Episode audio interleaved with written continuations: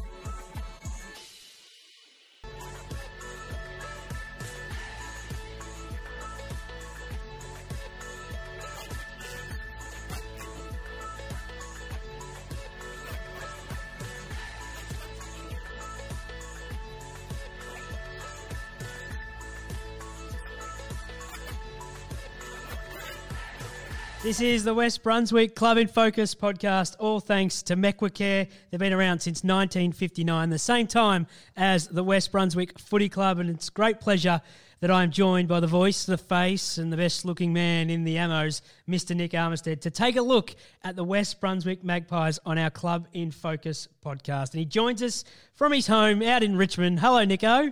Hello, Joseph. Great introduction. Once again, I was only watching that video that West Brunswick put together just earlier to get a bit of a background into the club. And I mean, it's just amazing what they've been able to do, particularly more recently as we've been involved in the VAFA and across social media. And I look forward to delving into that, but also going all the way back to 1959 to where it all began. I'm very excited to do so as well. We're going to be joined by a host of stars from the West Brunswick Footy Club. But for yourself, Nico, since 1959, this footy club has been around and, and part of the Ammos. Have you had much to do with West Brunswick in your time in the competition?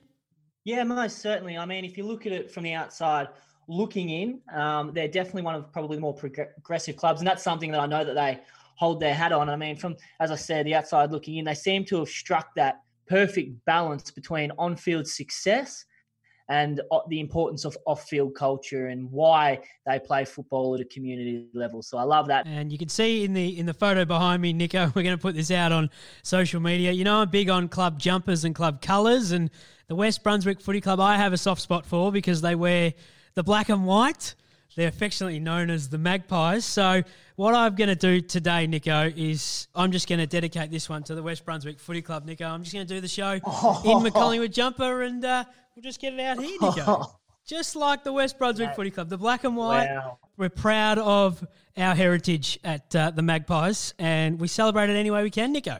Now, I had a feeling you might do something like this. I've never seen a bloke's eyes light up quite like they did when I mentioned to you that we're doing West Brunswick this week, and I don't do this lightly because, as you know, I'm a vehement Richmond man. Yes, you are. I don't have any favourites when it comes into the VAFA, but because we are doing West Brunswick today, yes, I thought I need to get into the spirit of things.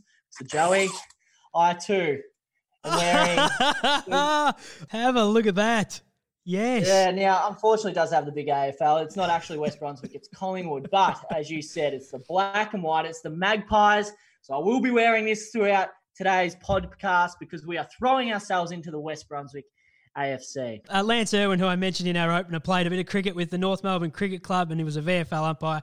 Fred Forst was a scout with North Melbourne, involved in junior footy back in uh, the late 40s, early 50s. So they teamed up, they created this side out in out in West Brunswick, out Ransford Oval and McAllister Oval, which they're still at today. Some of these podcasts we've done, the clubs have moved home grounds and shifted a lot. This club's been in one place for over 60 years now, which is credit to them and their club at Ransford Oval. The Dungeons, as their change rooms were affectionately known as, have been upgraded uh, more than once. So it's quite a pleasure to go down to West Brunswick. In your research that you've done, do you want to learn about the most? Is there a person that stands out at this footy club in their history that you just can't wait to talk a bit more about? Well, there's a couple of people who I'll go in a little bit of detail about. I couldn't believe when we found out doing the research that were a part of the club, um, just because of how high profile they are in the Australian sporting landscape and the Australian political landscape. But before all that, as you know, we delve into the For Love of the Game book, um, the centenary book for the VAFA, just to find out what we can about each of the clubs who we do do these podcasts on. I want to go back to 1982, and this is something I want to ask Ocker when he comes on in 1982. Now, this was just after Noel Rundle had left the VAFA in his post as secretary and head of tribunal. He's a bit of a, let's be honest, a bit of a hard ass. Right. And it was no point in going to the tribunal and fighting it because you just wouldn't get off. And he wrote, he wrote a letter to clubs around that time as well, basically stipulating that. So he'd left, and apparently there was a more low key approach to this sort of thing. So potentially clubs were getting a little bit more feisty at certain times because the VAFA wasn't coming down quite as hard on them for their indiscretions. But in 1982, yes. after the C section grand final, which was won by Old Camberwell, a brawl broke out between supporters of Coburg and West Brunswick, which competed in the same section. Now, this was big news back in 1982. The funny thing to me, though, is that West Brunswick weren't even taking part in the grand final. What? They were in C section that year. But Coburg played off against Old Camberwell, and West Brunswick supporters were clearly there just to see what happened, maybe supporting one or teams. I'm guessing it probably wasn't Coburg, and they found themselves in a massive brawl, of which they did get in a little bit of trouble for. So, because that was 1982, and I know Ocker got there around 1975, I'm sure he can shed some light just on that. They're famous alumni, and this one is the one that I'm really looking forward to learning about. Um, and some of these names, we've got Bob Hawke, Joey. Sorry? Now, Bob Hawke, the former Australian Prime Minister, arguably the most popular Labor leader in Australia's history. He was elected four times into power, which was um, absolutely unbelievable. And as you may know, he loves sculling a beer at the cricket, or he did until he sadly passed away recently. So, Bob Hawke played down at West Brunswick before he went into office, he played 50, 50 odd games. Absolutely unbelievable because he was a member for Wills at the time, so the local area. In 1980 or 1981, he unfurled the 1980 Premiership flag. He did. Now, uh, now I'm just going to stop you there. I know there's a lot more alumni we want to get through, but someone at West Brunswick has been able to track down some audio for us from Bobby Hawke that day out at West Brunswick. Let's quickly have a listen to what Bobby had to say back in 1981 when he unfurled the flag. I tell you what, any boss who sacks anyone for not turning up today is a bum. How about that, Nico? Live from Ransford Oval, Bobby Hawke, exclusive. Amazing. That is amazing. That's one of the most famous pieces of audio in Australian history to no, find out that, that was no, that's from that's from West Brunswick. That's, that's huge news. that's from West Brunswick. Keep going along the famous alumni if you don't mind. So we obviously Bob Hawke. That's pretty hard to beat, but right alongside Bob Hawke, none other than Peter Norman. Who, as we know, he ran in the 1968 Mexico City Olympics and won silver. But potentially the biggest, or not potentially, the biggest thing to come out of that was clearly the Black Power salute that happened on the podium during the medal presentation, of which he partook in by wearing a badge and supporting both Tommie Smith and John Carlos. And after that, he was um, he was ostracised, as we know, as history tells. It's only more recently um, where he's been recognised for the role he played in social justice. But after that, he was not picked um, for the Munich games in '72, and so he was around the area. And he was he first he was a trainer down at West Brunswick, down at Ransford Oval. And then he turned to playing for 57 games. He even coached their under 19s. So imagine how fit they would have been back in the day with a 200 meter silver medalist. Still holds the oceanic record, by the way, for the 200 meters at 20 seconds and 0.6 or something like that. Absolutely unbelievable. And the other alumni who I really do want to touch on because this is one that's close to my heart, particularly recently in the oh. old croquet. But Alan Clalland played 53 games for West Brunswick and is a former world croquet champion. In 1990, he won the Samana Kutra Championships. And now that took place for 16 years from 86 to 2002. And he was the first of only two Aussies to ever win the event. And unsurprisingly, he was an MCC member. And as you've alluded to already, their relationship with West Brunswick. So they've got some big, big names down at West Brunswick over the years. They certainly do. Now, this is not for this kind of podcast, but once one day I'm going to get you to enlighten us all on what the bloody hell croquet is and why you love it so much. Save your save your powder now. We'll do it on another edition. you uh, decided to just conveniently look over the current CEO of the Collingwood Footy Club, who won a best and fairest there in 1995 in Mark Anderson. Of course, they've got one of the more renowned women's sides one of the more uh, remembered women's sides, I suppose, the way they've come into the competition and had the success that they've had. They're also known, Nico, to win games from just about anywhere, dead and buried in the water. They're calling it the yoink down at West Brunswick. And uh, hopefully, Polly or Beth can recount the story of the day in the women's under uh, 2018 grand final where they hadn't scored against Old Geelong. It was 22 to 0 at three quarter time and uh, they came from the clouds. They won the game, and then apparently ringing around the ground, just yoink, yoink, yoink. Nah, not surprising because of, that started with obviously the men's a few years ago, but I know we're talking to Ben Sexton later. So on that same note, I look forward to delving into that 2015 grand final, Division Three, where they took on Emmaus St. Leo's, and they were down by I think 26 points at three quarter time, and one of their favourite sons and one of their greatest ever players Bill Irving kicking the winning goal. So I remember that. I was at Trevor Barker Oval. So clearly the yoink is something that's come into their vocab over the last few years. I don't think I've been excited to chat to a guest on our Club in Focus podcast series more than I have chatting to this man who's about to join us. His name is Stephen Ocker Fife. He's been around the club for more than 40 years. He's an ex player, captain, and president. He's been writing the club newsletter the Bird's Nest for over 30 years. He currently still is a qualified massage therapist and involved in helping to get injured and sore players back on the track. If that's not good enough, at one point he was the game's record holder for the club back in 1995 when he played game 312. He joins us now. Hello, Stephen. Hello, how you going? You're going well. Uh, have I missed anything out there, or is that everything? Oh, no, there was a, a few other bits. I was a club umpire for about 12 years but no, no, that's a fairly good summary. I'm pretty happy with that. Let's start with the uh, 312th club game, which was a club record back in 1995 in terms of your playing days. There's a lot we're going to talk about. Uh, how did it start, and when you got to the game's record, what were the celebrations like? Uh, it was uh, a bit of a, a, mixed bag. When I started, it was uh, in 1975. I was uh, lured down the club by Ricky Brockwell who is another amateur um, celebrity. Um, Ricky Brockwell and about four or five of us were were budding under 19 players with uh, various uh, pursuits. None of them were about football. And uh, someone said, "Listen, you boys, why don't you come down and uh, have a proper uh, game on a Saturday afternoon?" So we went. There were six or seven of us recruited to the under 19s.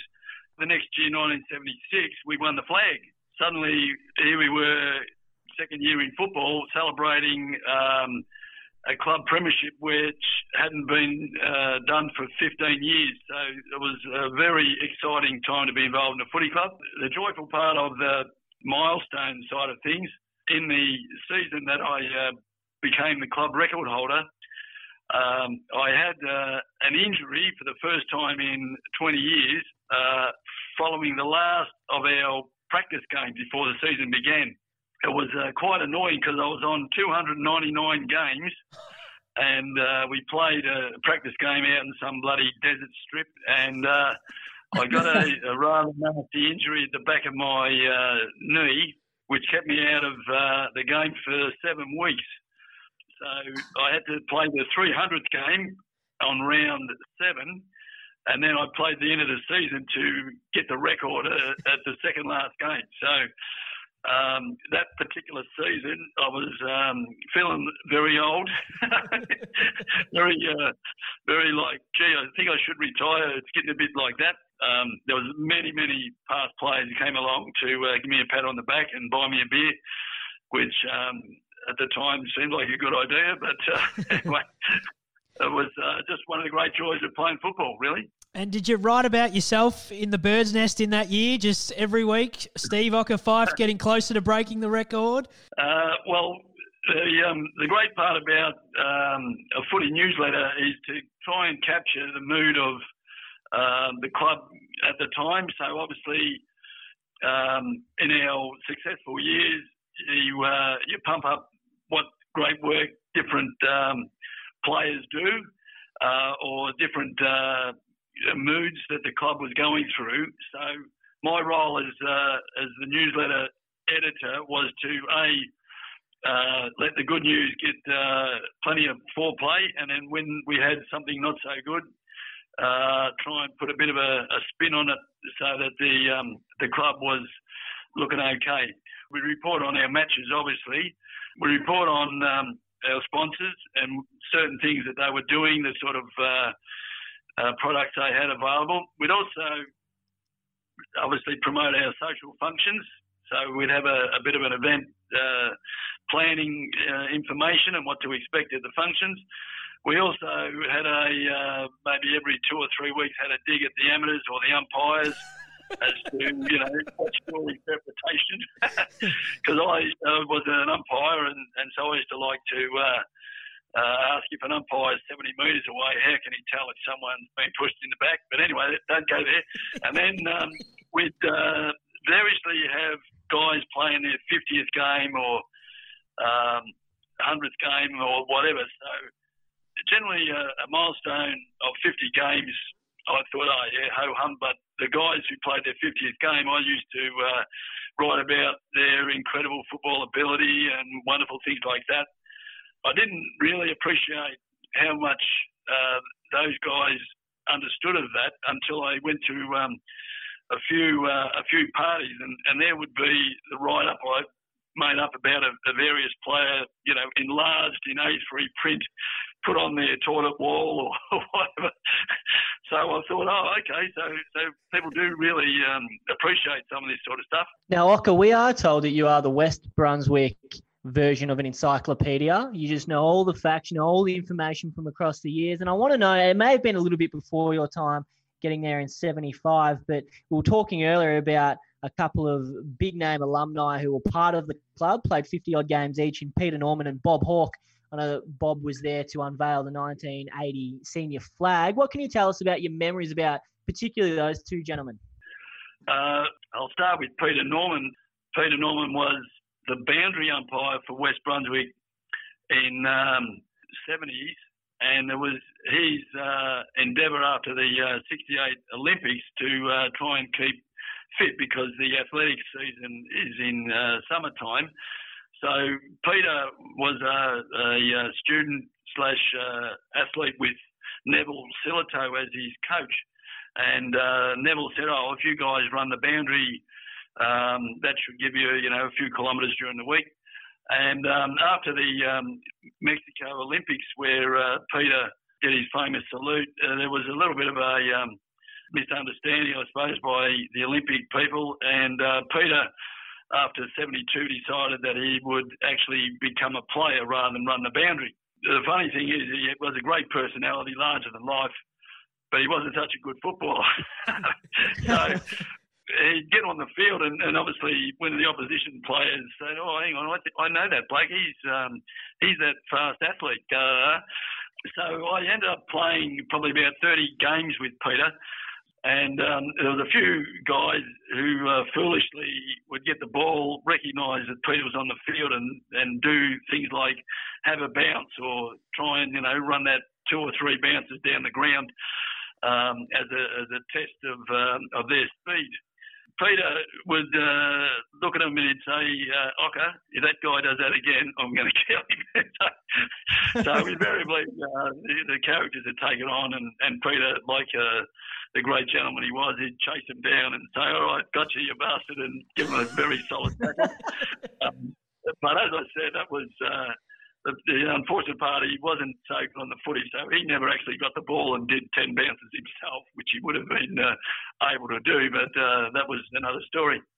And as to the um, unfurling of the flag by Bob Hawke, it was um, massively exciting. Bob Hawke was the member for Wills in um, 1979. I think he was elected, and um, West Brunswick fits, fits under the um, the Wills electorate our uh, president wrote a letter to the member for Wills and said, um, "Would you like to uh, be our number one member in 1980?" And and uh, if you got nothing to do on a Saturday afternoon, if you could come down and um, unfurl our premiership flag. What was really great was uh, Bob Hawke was very keen to get to know his community and that type of thing. So he said, "Yes, we can do that." That sort of started that, and we, we exchanged dates and things like that. The uh, interesting thing is, I think Bob was then becoming closer to being the Prime Minister. So uh, we thought we'd get sort of the local poly, which which turned out to be uh, an event bigger than Ben Hur. So there was security people, there was cameramen, and all sorts of things that um, made a simple flag unfurling. I think it takes up to five minutes. it was becoming a big event. Maybe it was 15 minutes anyway, it was uh, it was exciting, and, and Bob Hawke was our number one member for about three or four years, and he, he did send us a, a, letter towards the end to say, "Oh, look, thank you, um, but I'm uh, I'm now getting uh, in, requested to be uh, a lot more than I used to be, so um, I'll relinquish that uh, position, which was which was uh, significant in 1984." And um, as his journey in life went on, became even more significant in amateur football sense, I would suggest. Can I ask you about something significant that actually happened in 1982? And we spoke about it during the opener. I was reading through the For Love of the Game centenary book, and West Brunswick found themselves in a bit of a brawl, or supporters did anyway, at the C grade grand final between Old Camberwell and Coburg. So West Brunswick weren't even playing in the game, but they got a bit of a whack from the VAF for getting in a brawl with Coburg supporters. All right. Well, I told you our, our newsletter did involve uh, writing up various things about um, the amateurs and clubs and, and whatever. And back in the 80s, um, the amateurs did allow the um, players to have a, a, a, beer on the boundary watching the game. So the um, current uh, mood of uh, no alcohol, etc., etc., was possibly stemmed from those uh, brawls that you're talking about. But basically, um, West Brunswick and Coburg played in the 1981 Premiership, and we both moved up a grade. Coburg won the 1981 Premiership and uh, was sort of whenever two rivals meet in the following season, there's generally a little bit of uh, anger from from the grand final the year before. It turned out that both our seniors and reserves were in the final, and and, and it also turned out that Coburg won both of them. So uh, the super summary is we didn't really like them very much. So when the um, finals came around and, and Coburg were in the um, in the final, there was sort of a dozen uh, West Brunswick players said, "Oh, well, look, we're not doing anything. The sun's out and shining. Why, why don't we go down and boo Coburg in the grand final just to uh, stick it up?" And, as uh, the great Teddy would say, because they allowed you to have a beer while watching the game. The boys sort of got a little bit, um, we'll call um, excessive in some of their criticism. And also, what happened at the time is that Coburg reserves were also at the game, as you'd expect, and they were also having a few beers. As the uh, game got to uh, the latter stages and Coburg were losing, the uh, West Brunswick, uh, we'll call it uh, comments about their football prowess was starting to uh, annoy a few people. so um, I think it was just a case of uh, too many beers. Uh, footy's an emotional game, and um, as the game finished and Coburg walked off, all the reserve players from the Coburg team uh, watching the game, and the West Brunswick boys uh, said, "Oh, enough of this." and, and, as you know, in those days there used to be a, a no melee rule.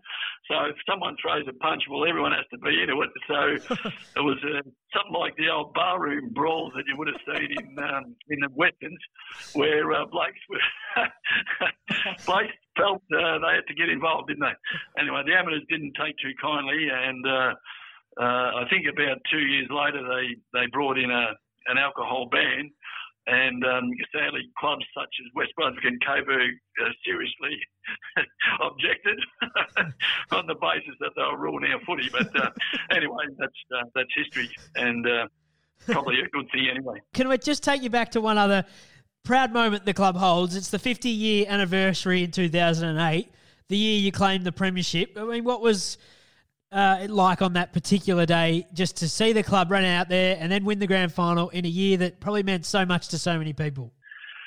The uh, strange thing is, it's just so joyful when the club's been through highs and been through lows, and I I'm one of the few who try to uh, remind the uh, the readers through the bird's nest that um, in the 50 years we've been in the amateurs, we've been um, promoted about 15 times, demoted about 15 times in 20 years. We've stayed in the same grade.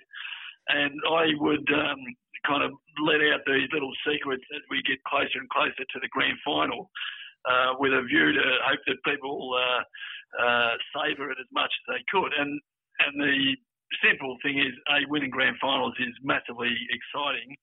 But the 50th year celebrations we had when you're in a situation where the club's winning games means you get bigger attendance at the functions. Everyone's in a great mood. They talk about September with with uh, feeling, and uh, and it's just one of the great things about football. And and in every year that we have won the premiership, whether it's a 50 year or a 60 year, or even way back in uh, the first year, um, it's just so. Uh, the only feeling you can get is having done it. It's, it's not one of those things that you can transfer to someone else. And when you're in it and and see people smiling, can't wipe their smile off their face for three days, because uh, as you know, you have to have your mad Monday and your mad Tuesday and your mad next other week. So people are still smiling three days later. That that itself is so gratifying and exciting. And as I said, there was a time when the club was on its knees and we were going to be close to folding. We managed to hang in there, and, and then when the wheel turns, it's it's just so joyful. It's great. It's been a pleasure catching up with you, Steve, and, and reminiscing about some of the moments across uh, the West Brunswick history of the last 60 years. We hope for your sake and for everyone at West Brunswick, there's 60 years plus still to come with the Black and White Army. Take care of yourself, Steve, and hopefully we got footy back in the not too distant future. Yeah. Thanks for joining us. No, no, Brett, it was my pleasure. Thank you very much. Good on you.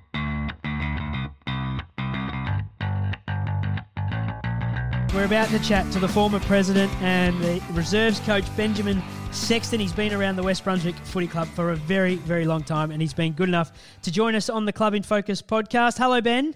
Hello, gentlemen. Take us back to the start, Benny. Uh, how did you get involved with the West Brunswick Footy Club? It's quite strange, really. I um, I was playing pub football um, just casually in 2008, and there's a couple of players uh, on the pub football team who after a game said, "Oh, why don't you come come play West Brunswick? We, we you know we've just won the flag. This was in 2008 when when we won the uh, senior flag in D4." So I thought, "Oh, I haven't played footy in a little while, or proper football," and so wandered down in um, early 2009 and just loved the place. As soon as West Brunswick got their teeth stuck into me, I, I just didn't want to leave. Just started from there. So it started there. It went all the way to, as Joey said, you were president for a period of time. And I want to take you back to 2015, Ben. We've been talking about some of the grand finals, particularly the recent ones with West Brunswick. And the 2015 was one of your famous fourth quarter comebacks. Now, I will ask you about the rise of the yoink, we have been told. So I need to find mm-hmm. out what that is. But in 2015, you're playing at St. Leo's and you're down by 26 points at three quarter time. And I remember being at that game out at Trevor Barker Oval and absolutely outstanding finish. Was that one of the highlights that you can see looking back on your time at West Brunswick? Yeah, most most definitely. That that was probably, you know, fairy tale stuff. Yeah, for, for uh, Bill Irving, our you know, kind of prodigal son, to come back to the to the football club after spending time playing at higher grades, you know, VFL level old Melburnians, and then out in the bush for a while to come back and and then kick the winning goal to put us up by a point in a grand final was was kind of almost too much to bear. But um, yeah, certainly brought the house down, and, and the club was just rejoicing. What is? We'll talk about Bill because on your website you've got about four or five greats of the West Brunswick Amateur Footy Club, and Bill is clearly the modern day player when it comes to those greats. What can you tell us about him and the impact that he has on the playing group and the, I guess the club as a whole? Uh, he's very, uh, very electric player. He's off the field. He's, you know, talkative, passionate, like a real sports nut. Loves, you know, NBA. Uh, plays quite high level competitive basketball um, when he's not playing football. A guy who's very excited about being alive. You know, he came to West Brunswick as a kid from Healesville um, who didn't really know what actual division we were playing in. We said Division Two, and um, I think in his mind was B grade, but of course we know is not not B grade. Won uh, league BNFs, club BNFs in his early days, then went away, and um, and then sort of when he came back, he was this sort of elder statesman where he was the youngster um, in his early time at West Brunswick, and um, being in a more leadership position, he just kind of took people under his wing, you know, became more of the, the teacher than the student. And then, of course, when he um, took up the, the senior coaching role last year, um, that kind of solidified that even more. You mentioned uh, 2015 and Bill Irving just there, but in this window of the last four to five years, uh, 2014 shouldn't go unnoticed either, beating uh, the undefeated Hawthorn side in the grand final, Benny. And in 2016, you made a Division Two semi final and then 2017 Division Two grand final. I mean, that's a, a nice little window of successful on field stuff for the West Brunswick Footy Club. In your time there, I know you mentioned 2008, which was the 50th anniversary of the club, and that included the Premiership. I mean, how fondly do you look back on the last four to five years of the club? Uh, very fondly. From 2012, um, I think very much halcyon days for, for the football club because in 11 we'd been relegated back to D4, um, lost the coach um, who'd been there for one year, and then along came Angus Hamilton and Matthew Drain, and they in 2012 just really started to put in the building blocks of a game style that was going to be competitive at D4 level, and then from there we just kept on plugging away. We were able to build a bit of a winning culture, and then that premiership in 2014, that that kind of maybe not more special than 2015. You you know they're all special in their own way, but that really um, crystallised what we'd been working toward, uh, and to to put in that effort that we did on that day just made everyone really proud of what we'd, we'd achieved up to that point. And then going on from that, as you said, moving up the divisions, but also 2016, 17, developing our uh, women's football program. You know, it's just seen the club grow numbers wise, but also change and grow in a uh, cultural and you know probably spiritual direction as well. You mentioned the the 2016 stuff and, and the women. Uh, I read uh, earlier on this week when we were coming up to do this podcast the the vote the say yes vote. Uh, you guys were almost the front runners of, of local community footy to get on board the marriage equality and that kind of thing. I mean, how big a role did you have in all of that at the time? I, I was certainly um, a proponent of it but I, have got to really tip my hat off to um, our then senior coach Angus Hamilton, who, you know, he, he was really driving it amongst the amongst the players and the whole the whole club, and um, you know, with him as senior coach and myself as the president, you know, we kind of provided a, a unified front, but but definitely behind the scenes, Hammer was, you know, urging me to to you know contact other club presidents, and you know that was met with varying uh, responses, but you know, certainly glad that um, I did it and have absolutely no regrets. And, and I think the country's better for it. You know, the result, the way it went. Ben, we're here to celebrate, obviously, the histories of our clubs. And as part of that, it's important to reflect on those tougher times where the club pulled through. And quite honestly, I'm not sure that there's any tougher time than when they lose one of their very own. And this happened to West Brunswick in 2016 with the passing of Shane Devers. Can you tell us about how that affected the club and how, as a club, West Brunswick pulled through together? Yeah, Shane Devers, uh, you know, may he rest in peace. He he was a he came to the football club the same year as I did in 2009, and you know was a an electric player, small forward, um, sort of started as a mid and then small forward type, but just a kind of real heart and soul type. And we just played uh, week one of the finals in 2016, and then trained the Tuesday night preparing for prelim finals that weekend. And um, that evening, he he just he didn't wake up after that night, and the news got around on on on the Wednesday, and you know everyone was just in in shock, and you know he's only 29 years old.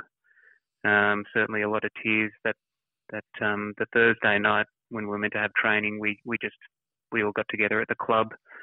Um, I think we you know had a barbecue and just had a few drinks and and just you know got around each other.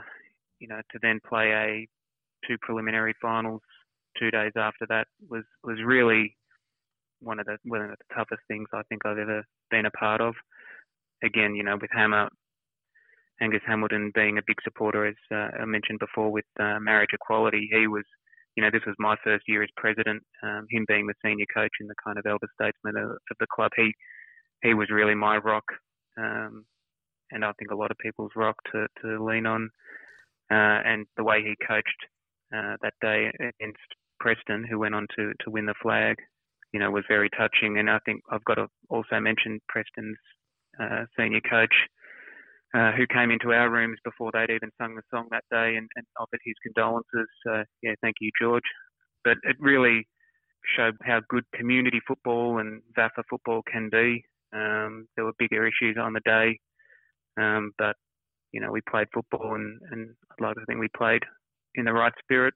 The football was very much uh, in the back seat because we were mourning the, the loss of a of uh, a family member really.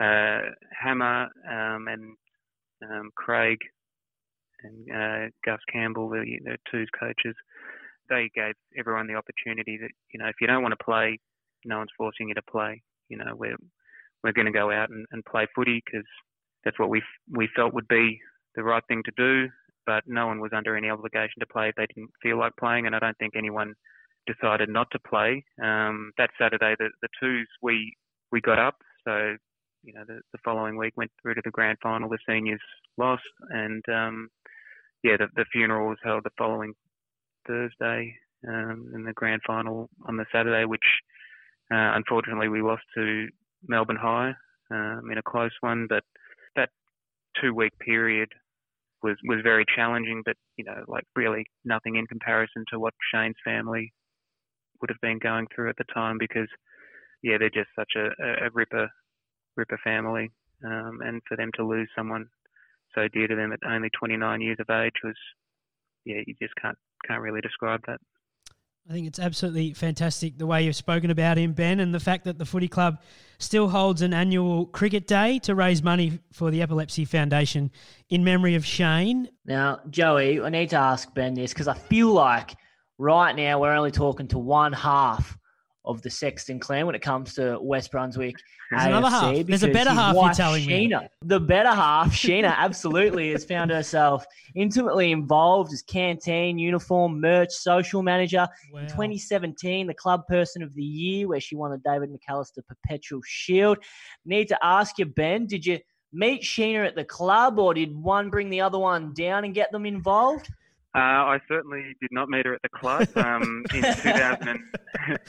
We've been together since 2009. Um, yeah, funnily enough, the same year I joined West Brunswick. But when I became the secretary and then the president, the football then becomes well and truly your life. And so, uh, you know, the home situation was was very much football. It could have gone either way. We could have uh, split up and uh, chalked one up to the football gods for the uh, ruining of a relationship, or we uh, could have gone closer together. And, and so she got involved at the footy club um, and and just kind of got an awareness of oh yeah this is why we love the game so much and why we you know, show up every Saturday, and there's just a big sense of camaraderie. Um, and so when she tapped into that, because she'd never really been a sports person, I think she uh, kind of knew why I loved it so much, and she started to love it as well, and became involved in the committee. And she's definitely been my rock um, throughout my presidency, um, and you know my life in general. But uh, yeah, she she's just she's quite a character as well. You know, she she's got uh, exacting standards, and um, if you've enjoyed the uh, quality of our canteen, you can thank her for not accepting any poor substitute. oh, Nick and uh, Andrew Leonard on VAFA Tragics hold every club canteen to the highest of standards, Benny. So I'm sure that, and they do speak quite glowingly about uh, the West Brunswick canteen. I have caught up with that throughout the years. Uh, last one before we let you go. Now, there's a, a common theme in all the people that we're speaking to about the West Brunswick Footy Club. It's the culture of inclusiveness. So many great people. But if you were to sum it up in a couple of sentences, Benny, what does the West Brunswick Footy Club mean to you? Gee, that's a tough one. Probably home for me. You know, you can just roll up and people are happy to see you. You bring someone who they've never seen before and they'll be eager to meet them and find out what they're about and there's never any judgment and I just love it. And I'm sure they love having you part of the footy club. Benny, uh, thanks for joining us on the Club in Focus podcast. It's been great to spend so much time with you, looking back on your time there and, and hopefully looking forward to some footy in 2020 and beyond. Uh, thanks for joining us. Beautiful. Thanks, Nick. Thanks, Joey. Great to hear from Benny Sexton, the former president of the Footy Club, a man who was instrumental in getting up the West Brunswick women's footy side of things. Of course, still a significant member of the West Brunswick Magpies. Nico, before we have a chat to our next couple of guests, I just want to go back to a piece of history. Now, you and I had a bit of fun at the start of the podcast about wearing Collingwood jumpers, the black and white stripes, the Magpies, all of that the jumper I've currently got on, which you've put out on social media for people to see, is Collingwood Heritage jumper. Back in 2003, the AFL introduced this Heritage round, and Collingwood played the Brisbane Lions on the MCG on August the 9th. I bring that game up not because uh, Collingwood were dominant in that season, unfortunately, didn't win the grand final, another story for another day. But if people who were at that game remember and got to the ground early, they would have seen the West Brunswick Magpies play against Fitzroy on the MCG as a curtain raiser to that game. Collingwood and Brisbane running out in their traditional old style strips with the collar would have seen, of course, the West Brunswick Magpies in their black and white stripes, and we know what Fitzroy does to celebrate their illustrious history. How good would that have been to be part of that game back in 2003? Absolutely, that is actually really cool. Clearly, the two sides being neighbours over there in the Brunswick Fitzroy sort of area. And one of the guests we're going to have on later today had a foot in both camps at one point. And Nick Mitchell used to coach Fitzroy and played there during his heyday, and now he's obviously senior coach of West Brunswick. No, um, those two clubs, and I know for a fact that they get on quite well. They're both uh, great clubs to be a part of.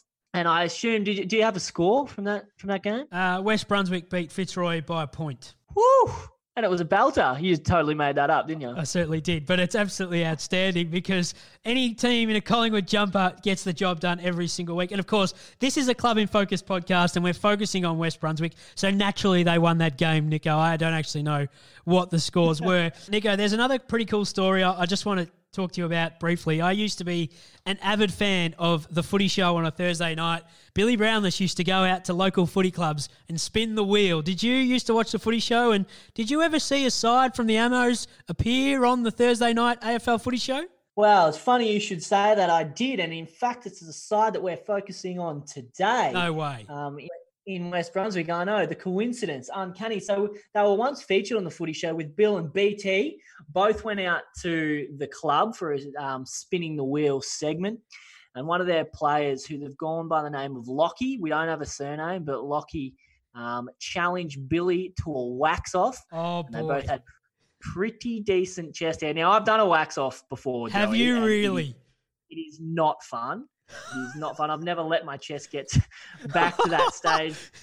But they've both done it, and because they both had pretty hot wax live on air, and it drew blood, and apparently Lockie had that one patch on his chest for a couple of months. But it was all done for a good cause. They spun the wheel and they won a good chunk of cashola. Used to love when Billy would go out and spin the wheel, and it's fantastic that they got to the West Brunswick Footy Club. But for Lockie, what I want West Brunswick fans to do when they hear this podcast is tag Lockie in as many posts as you can. We want to see if he can get a photo of that, him and Billy, or if anyone's got the vision, feel free to shoot that out on social media. And I'm sure, Nico, it'll get a run on the VAFA Instagram page at some point. Absolutely. If we can find out who Lockie is, we might have to try and catch up with him on a podcast at a later date and hear how it all went. But that is fantastic stuff. And that's what we want to do during these Club in Focus podcasts is shine a light on our footy club and talk about some of the pretty cool stories like playing on the MCG in a curtain raiser, if you don't mind, or appearing on the footy show. We got to move on, Nico, because we've got Polly Fletcher standing by and Beth Cook after that. And then not far away is the current senior coach, Nick Mitchell. But right now, Polly Fletcher is hanging on the line and she joins us on the Club in Focus podcast. Hello, Polly. Hey, guys. How you going? We're going very well. How are you going? You coping okay during this time? Yeah, yeah, not too bad. Um, I got a little seven-month-old bub at home to keep me extremely busy, so that really takes most of my focus when I'm not doing footy stuff when I can. So yeah, but yeah, interesting time. Has it been nice to just be a mum for the last couple of months? Because according to your CV and resume when it comes to West Brunswick, I can't imagine you get much time away from the footy club. uh, I definitely, definitely didn't. Um, it is nice getting 100% full time with the baby, but I do I do wish I could have had him down the club and watching some games. But yeah, we'll see what happens for the rest of the year. It'd be great to get him down and cheering for the Westies. Now, Paul, can you tell us how you first got down to West Brunswick? We've got you down here as having played for Surrey Hills in the VWFL uh, a few years ago now.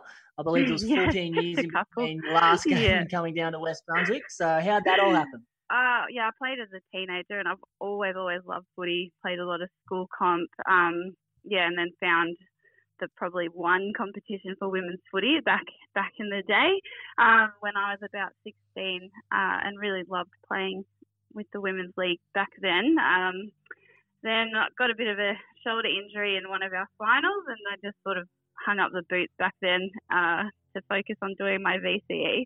But then I guess I saw the AFLW All Star exhibition match back in 2016, and that really just completely lit the fire back in me to be wanting to get out and pull the boots back on and play footy.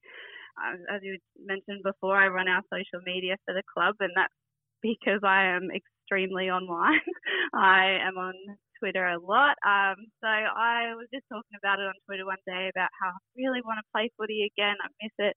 One of the girls at West, Freya Logan, reached out to me, and I'd been following her for a while. And she was like, you know, come down, check out the club. And I was like, oh yeah, not really close to my house at all, but I'll, I'll come down and check it out because I know you. And uh, dragged another mate, Cass, um, Cass Smith, who's now Cass Beer, down with me, and I just never left. I loved it. I fell in love with it. So yeah, been an amazing couple of years back playing footy, especially at West. It's just like my new home, really. Love it. You did mention you're the social media queen. Well, you may not have said queen, but I certainly am down at West Brunswick. And particularly recently, during isolation and during lockdown, it's probably more important than ever to keep the community together. I'm just going through some of the things that you've been doing recently. We listened mm-hmm. earlier to the West Brunswick is great video, but the big fella Jason's been prominent in quite a few of your videos for the famous photo challenge as well, your ISO tricks and your game face challenge. How do you come up with the ideas and how do you find the buy in from the playing community? Oh, yeah, it's just so much fun. It's been so excellent to see everyone kind of getting around each other when we can't be together. Um, and that was the main driver behind trying to do a bit of a West Brunswick um, challenge through our socials. Uh, Jason Morrison is just the biggest dead set legend. He he's unbeatable. Like every week we'll set a challenge and then we're like, surely he can't win this one, and then he always just pulls it out of the bag. but um, yeah, been really great buy, and I think people really love just interacting with it, even if they're not submitting their own kind of content. They just really love to be able to see their friends putting forward like excellent, excellent content. So it's been a lot of fun. Um, this week we've gone a little bit different. It would have been our Pride round this week um, with IDAHOBIT this Sunday. So we're trying to create a virtual Westie rainbow. So everyone's sending in a pic of them fully kitted out in any colour of the rainbow, which we'll put together um, to sort of mark IDAHOBIT on Sunday. That's unbelievable. So we encourage everyone to follow West Brunswick on Twitter and on Instagram so they can see the final product of that. Polly, can I ask you about the women's side? I know you just mm. mentioned you came down, you were part of it. At the very start of this podcast, uh, I mentioned the yoink and the famous game in 2018. I think it was the reserves grand final where you hadn't scored against Old Geelong and you came home with a wet sail. Uh, what was it like on that day when you're hearing yoink go around the boundary line after you've won the grand final? It was absolutely insane. It was just the, one of the best moments of my life, that win. It was incredible. So I was assisting um, the reserve coach at the time, Josh, Josh Melican. So I was down with him on the boundary, and we were just blown away. The girls coming back in that final quarter, they just pulled something out of the bag. Melican gave an absolutely rousing three quarter time speech, which was brilliant and really lit a fire under some of these girls. And yeah, because we were scoreless, but like you said, the whole game, um, really sort of getting a bit nervous coming into the last quarter, and then just absolutely smashed it out of the park in that last in that last uh, quarter. Georgia Miller, who had actually um, come up. She'd been named as an emergency, um, so wasn't even going to be playing. Got called up, I think, either the night before or the day of. It was very, very late in the piece, and she ended up getting one of those four goals, and it was just such a fairy tale moment. What an incredible thing to watch. The notes we've been given, it's player run and big egos are nowhere to be seen, which is why I'm assuming Joey's nowhere to be seen down there because he just you are an idiot. Tell us about the the inclusive community atmosphere and I suppose what the club means to you. Yeah, uh, I think like I said before, the club is really everything to me outside of being a mum now. I I remember joking to my mother's group one day that West Brunswick was my first baby, and my actual baby was the second baby. So you know, it's just been um, an incredible environment. I know so much work was done early on before, like the bulk of the women got down to the club about making sure it was an inclusive place and making sure it was one club. And so many props to Benno, who was president at the time, and senior coach Angus Ham- Hamilton Hammer, uh, who just absolutely drove that into the club very early on.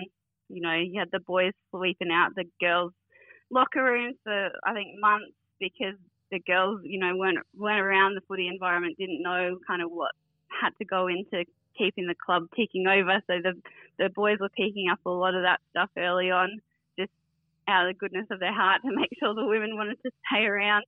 Um, I think another massive part of our inclusiveness is we're really big on sort of, you know, um, embracing queer culture at the club, and we were pretty prevalent and vocal through the uh, Yes Marriage Equality campaign. And like I was saying before, always celebrating a pride round and just making sure everyone, no matter your gender, your sexuality, race, status, whatever, everyone's welcome at West.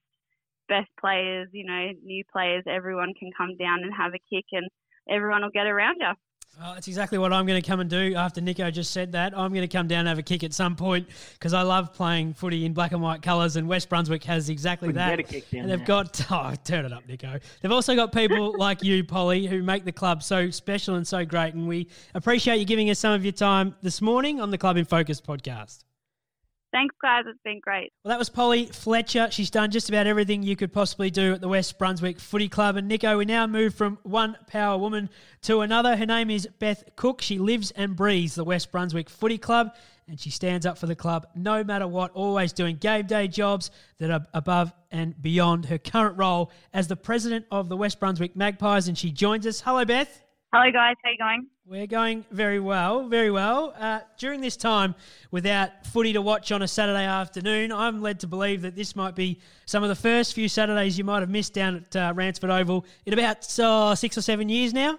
Yeah, yeah, it's been a while. It's um a bit like having a really extended off season, but certainly first time we've kind of had weekends back in this household in a very long time. And how's that been? Are you just spending a bit too much time with your partner these days? Uh, yeah, we're pretty cramped up in a one bedroom unit 24 7 pretty much. So, um, standing on each other's toes a fair bit, but uh, making it work. so I mentioned your partner because he's he's a current player with the West Brunswick Footy Club. Is he the reason that you got involved in the very first place?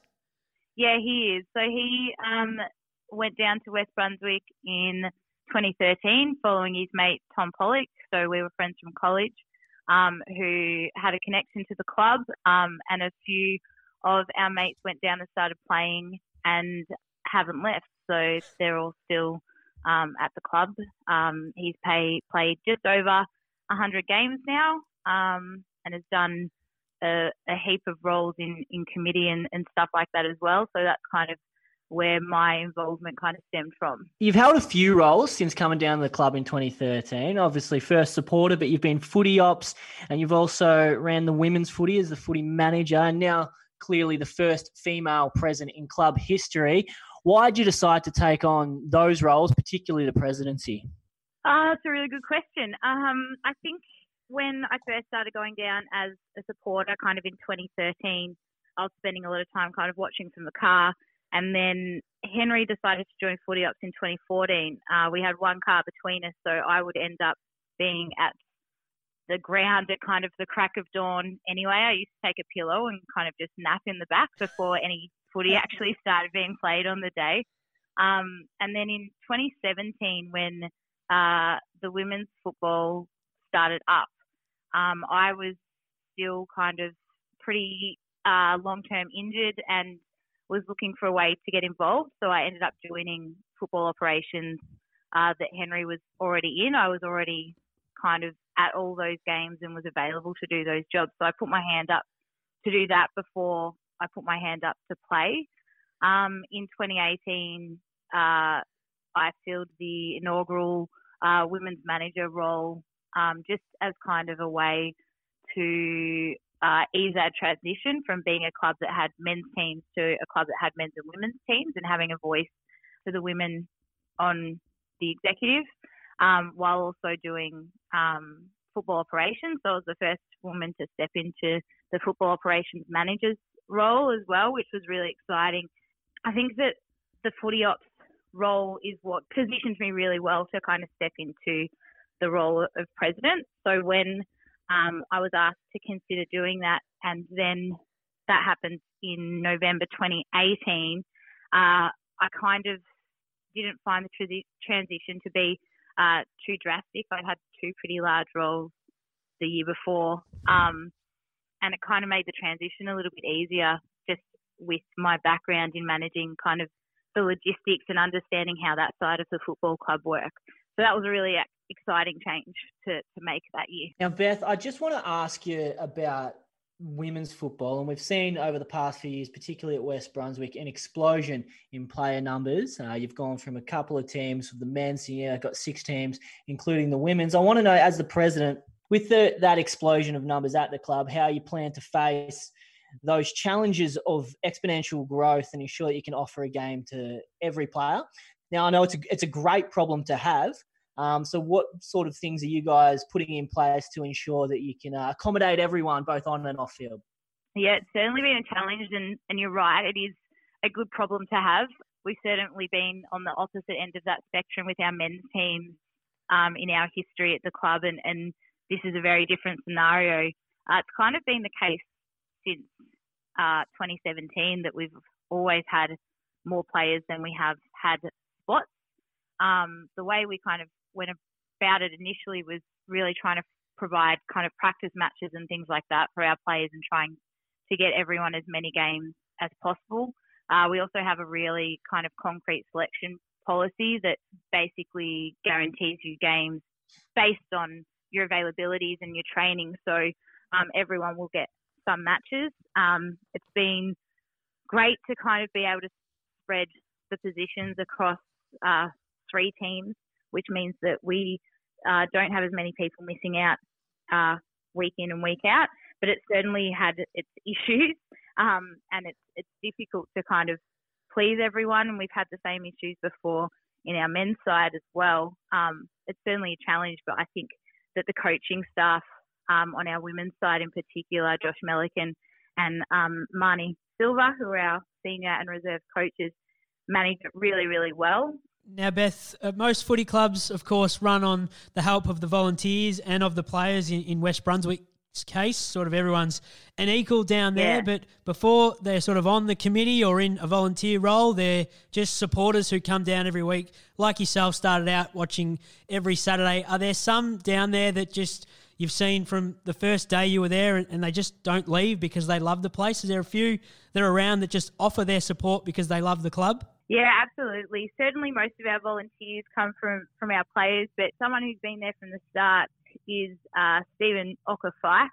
Uh, he has done absolutely everything that there is to do at the club, um, and we've got a couple of um, kind of his mates from his playing days who are always around the club, which is really good in in Bruce Ivy and Cliff Bastow, um, who are also VAFA Life members, um, and they throw pretty consistent support behind the club. Um, someone else I'd probably like to give a shout out to is the Divas family, who are just their ongoing support of the club has just been fantastic. They're still at as many games as they can kind of get to, and a big supporter of um, our Shane Divas annual cricket day and, and things like that. A couple of others that have come through as well. Uh, Chris German's wife, Julia. Uh, yeah, absolutely. uh, Billy Irving's dad was Yep. there. The mother of life members, Peter and Robert, is it Guada? Yes. Hillary Grover's dad, Hans, brings the Reserves Girls Powerade, Nico.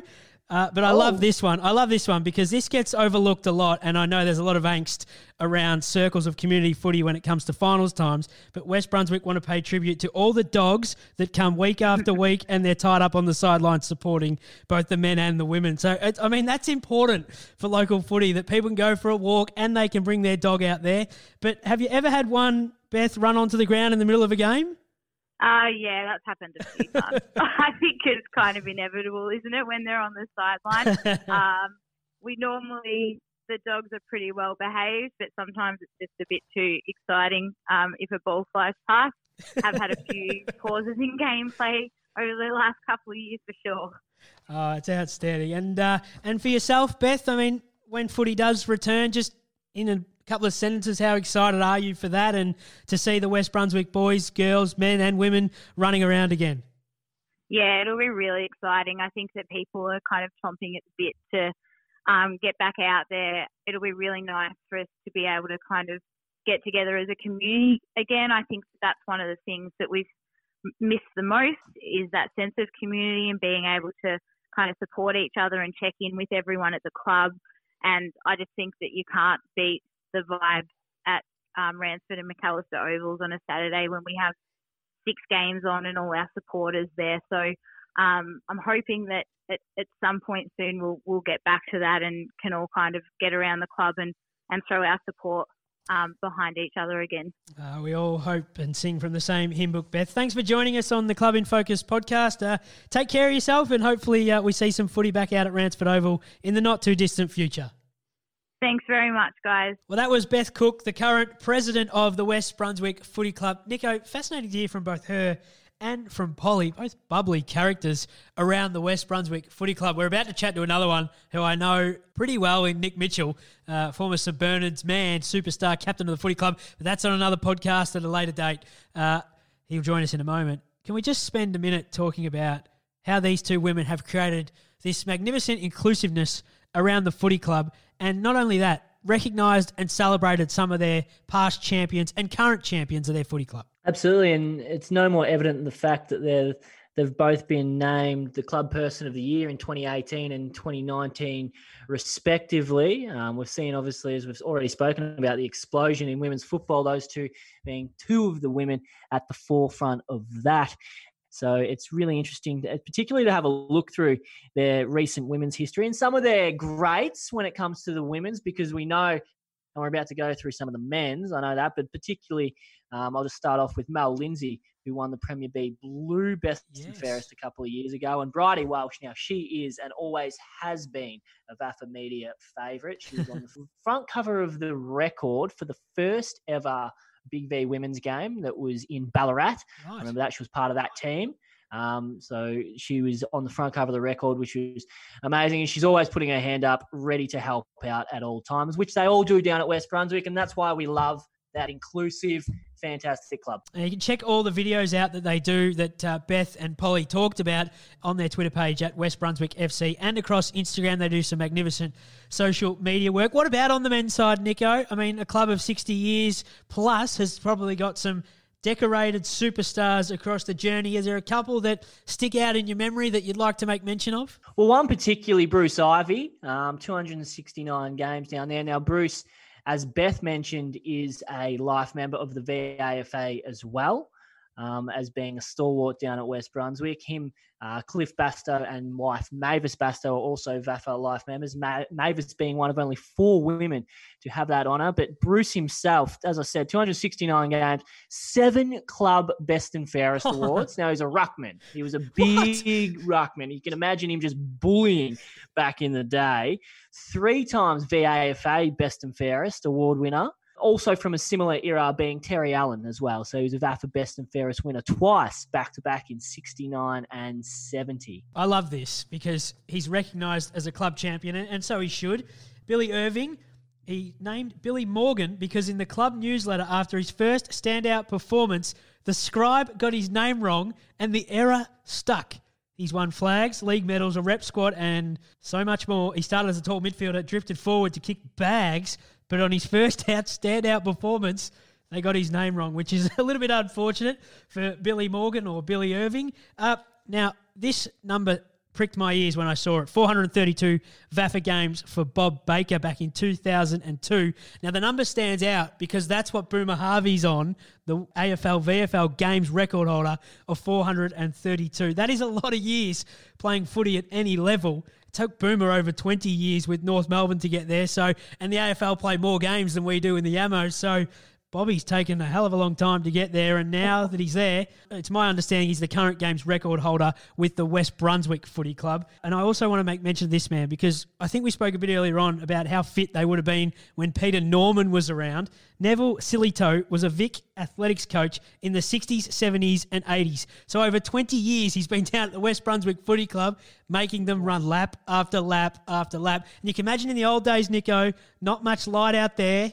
All you can do at training when it gets dark, Indian file around the ground. How many hours of Indian file do you reckon the West Brunswick Footy Club put in between the 60s, 70s, and 80s? Oh, between him and Peter Norman, that would have been brutal. There's no way you or I would ever have lasted beyond half an hour into a training session down there. That would have been absolutely brutal. The last one that I just want to quickly touch on before we move on um, from the late 90s and early 2000s was Adam Kinane, or they called him Stinger Kinane. Stinger. Six time club best and fairest. But he won a Hutchison and two Fullerton medals over the space of four years. So three VAFA BNFs over the space of four years. And he's absolutely outstanding. And, and we mentioned him a bit earlier on, Angus Hamilton, the 2015 Coach of the Year. Our next guest is the current coach, and I want to ask him, Nick Mitchell, about playing under Angus Hamilton about five or six years ago. Now he's taken the reins at West Brunswick, and he's been good enough to join us on the Club in Focus podcast. It's a great hello to Nick Mitchell. Joey, Nick. Talk to me about doing a whole preseason.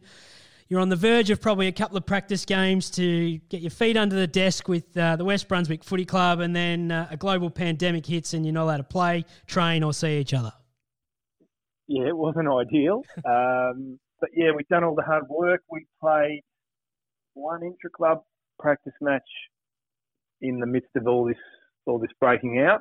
I just started to, you know, uh, up until that point in time was a bit of again a West Brunswick thing. You just never quite know where where you where you sit uh, entering a season because players just continually walk through the door off the street. There was a few exciting new additions, and you know, just just starting to grow in confidence a little bit, and then this hit. So yeah, we've just been trying to keep them engaged um, as much as possible through this period, and fingers crossed we we get back to play, but who knows? Can we go back to 2014 with you, Nick? You were part of the West Brunswick Premiership side under Angus Hamilton.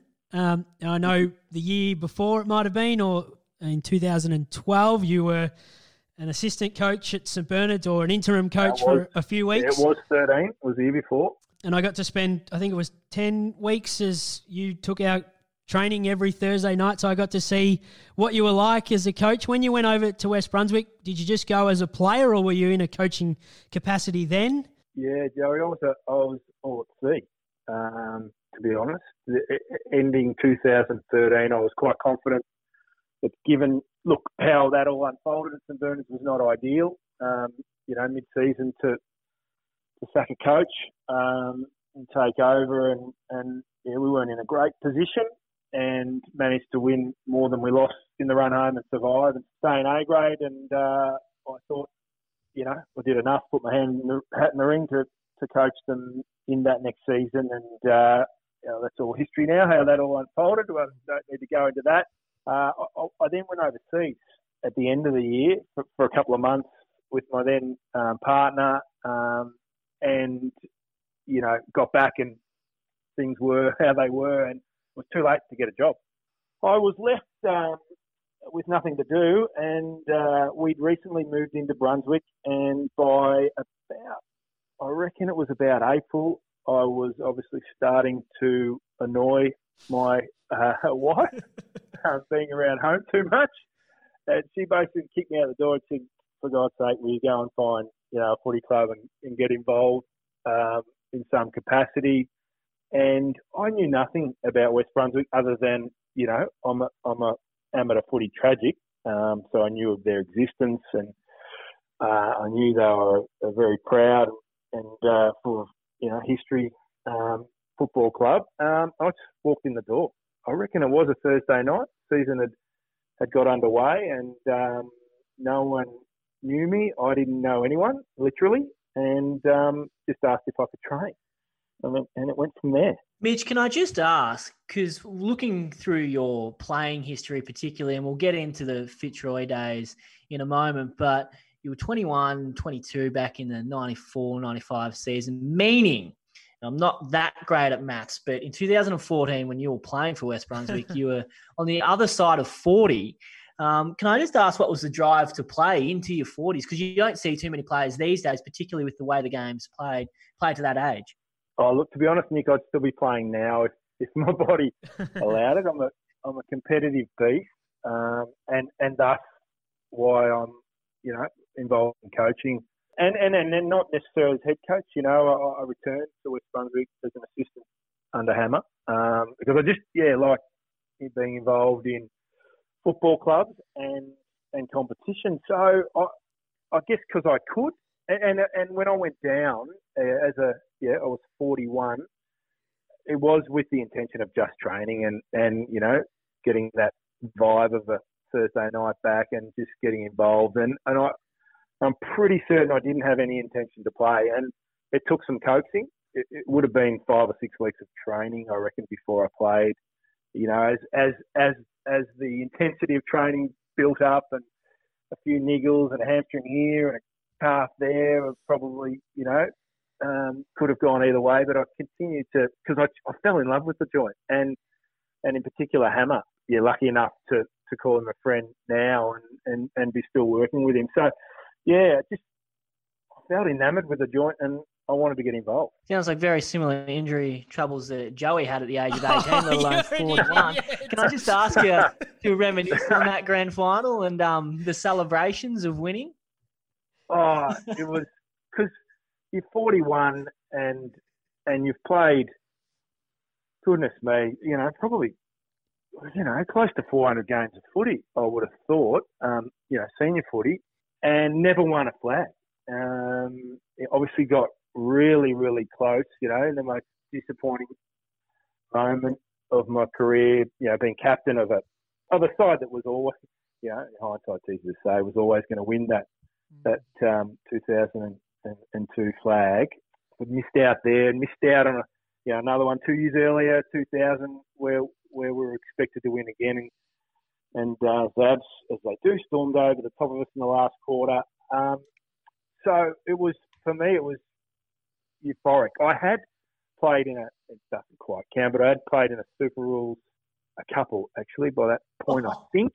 I, I remember the day vividly. Um, I remember, yeah, lots of bits and pieces, not because it's been played over and over again by the boys. Um, what sticks is the the task at hand on the day or, or that season to, to beat a previously undefeated team and a team, you know, that was just belting everyone. We weren't expected to win, made it even, um, you know, more memorable to be honest. Um, the celebrations, uh, they were big. Uh, they were really big, bigger for others because I had to front up on the Sunday in a Super Rules Grand Final. Um, so I, yeah, played. Um, yeah, still drunk. I'm pretty sure. Um, I, I think I walked. In, I walked in the door about 3 a.m. Um, that Sunday and was up, yeah, and back at it playing uh, with a with a, bl- a blown up knee too. Like I I only just made it to the line in in the grand final the day before. So yeah, hobbled around. I was useless, absolutely useless. So, I remember we won by half a kick, and I reckon I had one kick um, that day against uh, it was Marsland, the Bald Eagles. So yeah, it was a very memorable weekend. Nick, can I can we go back to that 2002 grand final with St Bernard's, the premiership? Uh, Danny Byrne spoke very fondly about that year recently with us, um, and just the impact that you had on the whole side. And he talked about obviously the heartbreak of falling just short. I think he said it was either the Thursday or the Friday night, the last run before the game. But he also talked about what you did the morning of the game in terms of either sending a message or giving a call to every one of those players. Um, and I mean, it's been 18 or so years since that flag that it almost feels like you are part of it. I'm sure maybe for yourself you don't necessarily feel like that, but the learnings you took out of that year and then supporting your teammates on that particular day is that something that you took into coaching when you came around to coaching not only St Bernard's now with West Brunswick but also at Old Geelong? Yeah. Um, so I've obviously listened to the to I've listened to all your podcasts. To be honest, I, I really enjoyed them. Um, and obviously listened to the St Bernard's one. And I heard Burnsy's words, and I've spoken to him since. And yeah, I- you know, I was chuffed with with what he said. Um, brought back a lot of memories. Yeah, I called each individual player. Um, it was heartbreaking, but I'd injured the hamstring on the in the second semi final two weeks before. So when I did that and did it did it well, and I'd done a few, so I knew uh, that it wasn't great. Um, I knew then that I was you know going to be long odds to to make it to the line, but through some uh, some witchcraft, to be honest. Um, uh, a lot of local footballers will know um, Joy Mansa up in Heidelberg, who, who uh, you know, um, is is known as the, the tendon flicker. She did a lot of work on me, and I thought I'd got there, to be honest. And that Friday was a Friday night, it was Sunday grand final. I thought I was going to get to the line. It felt really good through the early part of training, and to this day, I'm kicking myself because we were red hot favourites. We were going to win. Uh, I, I tell myself a lesser person would have just glided through training as I was, but at the end I decided, nah, I really want to test this thing. I don't want to do the wrong thing. Uh, and you know, five minutes in, launch into a kick and and do it again. And sure enough, I and I literally pulled it off the bone that Friday night. So that night was heartbreaking. You know I was in tears. Um, I, you know, been a St Bernard's person through and through all my life. My dad, dad's dad, all yeah, the whole family were, were involved um, through the years, and um, yeah, I'd missed out. By the next day, yeah, I, I'd sort of put my captain's hat back on. Yeah, had to do what I thought was right by my teammates, and and and do as much as possible to get them up and do what we had to do and win. So yeah, I called them all. Um, look, they made me feel absolutely absolutely involved. You know, as far even the amateurs by allowing me to go up and, and accept the trophy with with game day captain um, Benny. Um, yeah, so yeah, oh, it, it was heartbreaking, but you know, I still felt a part of it. But you know, not not like Danny makes it sound. You know, they say you know he says that they feel like I was. I still reflect on it, and you know, it was it was one of those massive missed opportunities. Mitch, I just want to delve back into your playing days. In the mid 90s, you had four seasons where on the list at Fitzroy. Um, played a handful of games there in the AFL, obviously. I just want to list some of the teammates who you played alongside. And we have got Paul Roos, Chris Johnson, Johnny Barker, Jarrod Molloy, Ross Lyon, Jeff Hogg. Who, if any, do you regard as probably the biggest influence on not just your playing but your coaching career? Oh, there's, so there's there's a question I've never been asked. You know, you're you're a kid. Uh, so I was, you know, 19 when I went there, and and so 22, 23 by the time I finished. And the first year you play, well, I did play, you know, all VFL footy, uh, so in the twos, and then you break into the side and and play a few games. Um, look, Rudy when he was there was a great influence. And, yeah, he was my biggest hero of that of that group. Um, an outstanding footballer, and obviously short saw what he went on and did as a coach.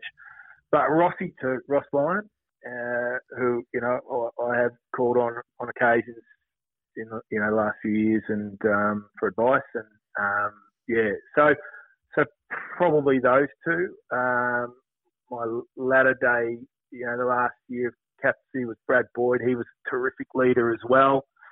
I was all crying shame to be honest. Um, you know, when I reflect back, particularly in my first year, the team, the squad that we had was capable of winning a lot of games of football, and, and purely for financial reasons, from that moment, you know, they one by one they disappeared.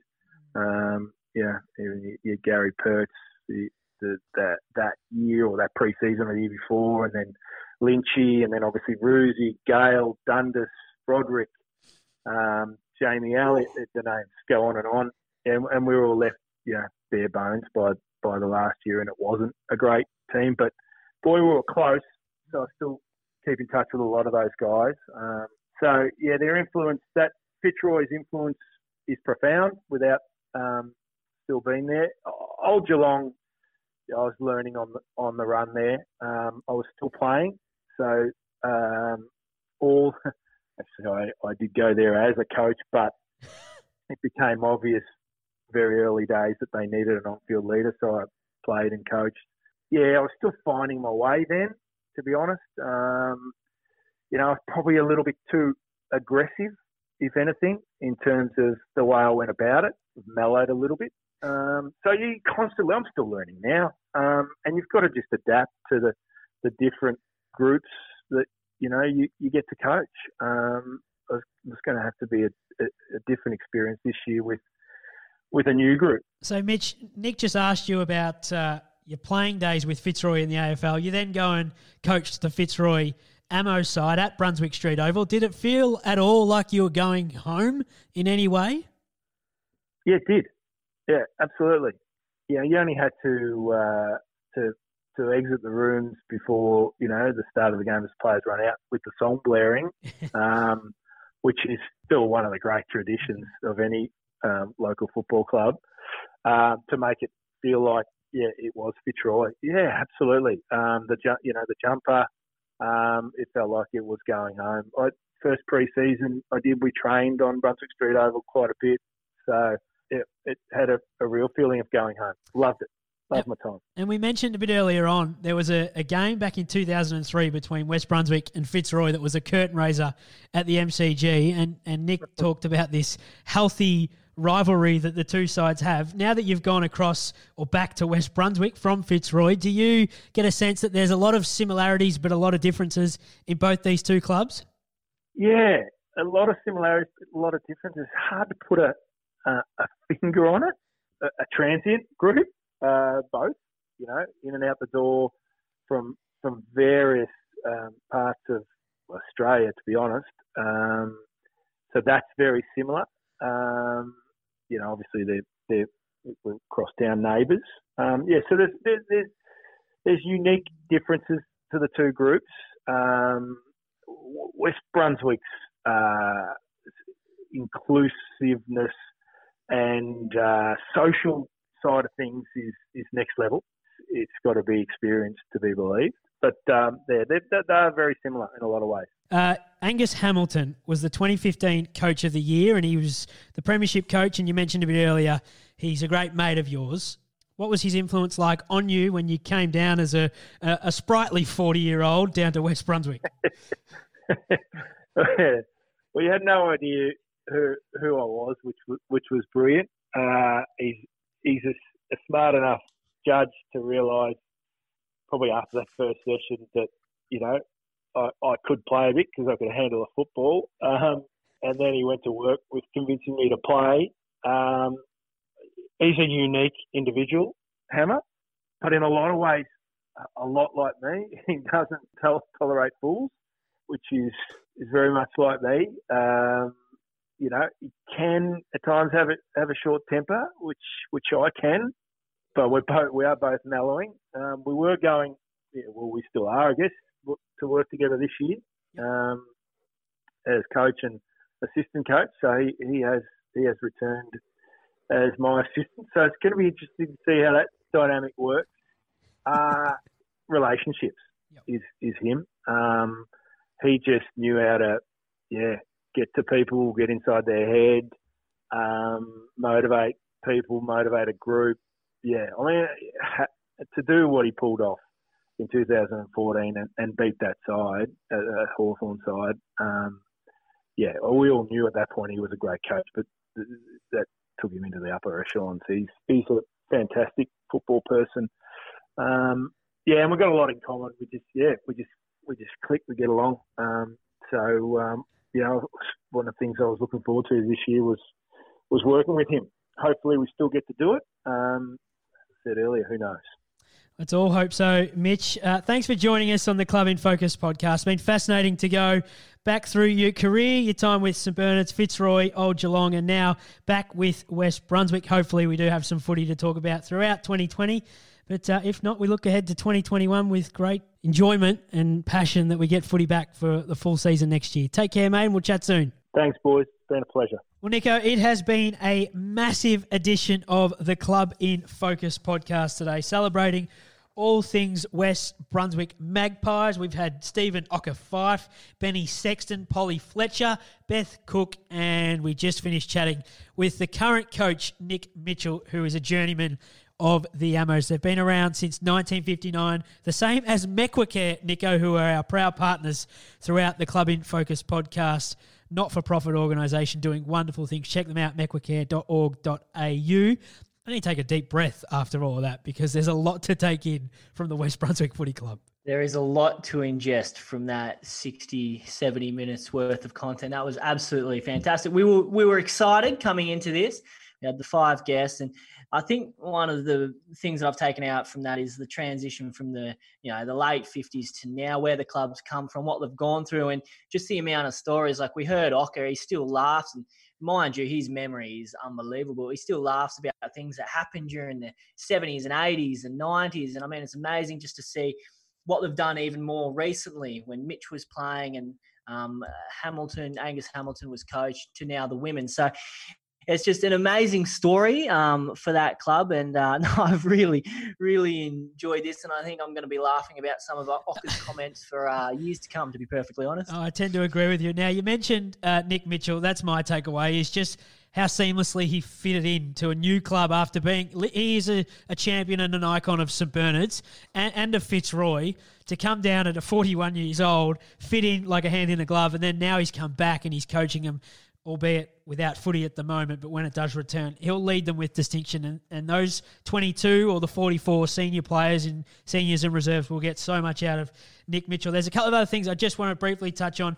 You talked about all those alumni at the start and, and Bobby Hawke and, and Peter Norman. They've had three players play VFL football. Greg Fife played a game for Collingwood in the 80s. Ian Hughes played with North Melbourne. And Johnny Price played with Hawthorn in the 60s. And this is to finish on, Nico one of the notes and the highlights that came through in the timeline of the West Brunswick Footy Club. I think this is fitting to finish on. In 2012, Warwick Baker got a wedgie from a bloke at Lilydale and had to come off as some of his jocks had snapped.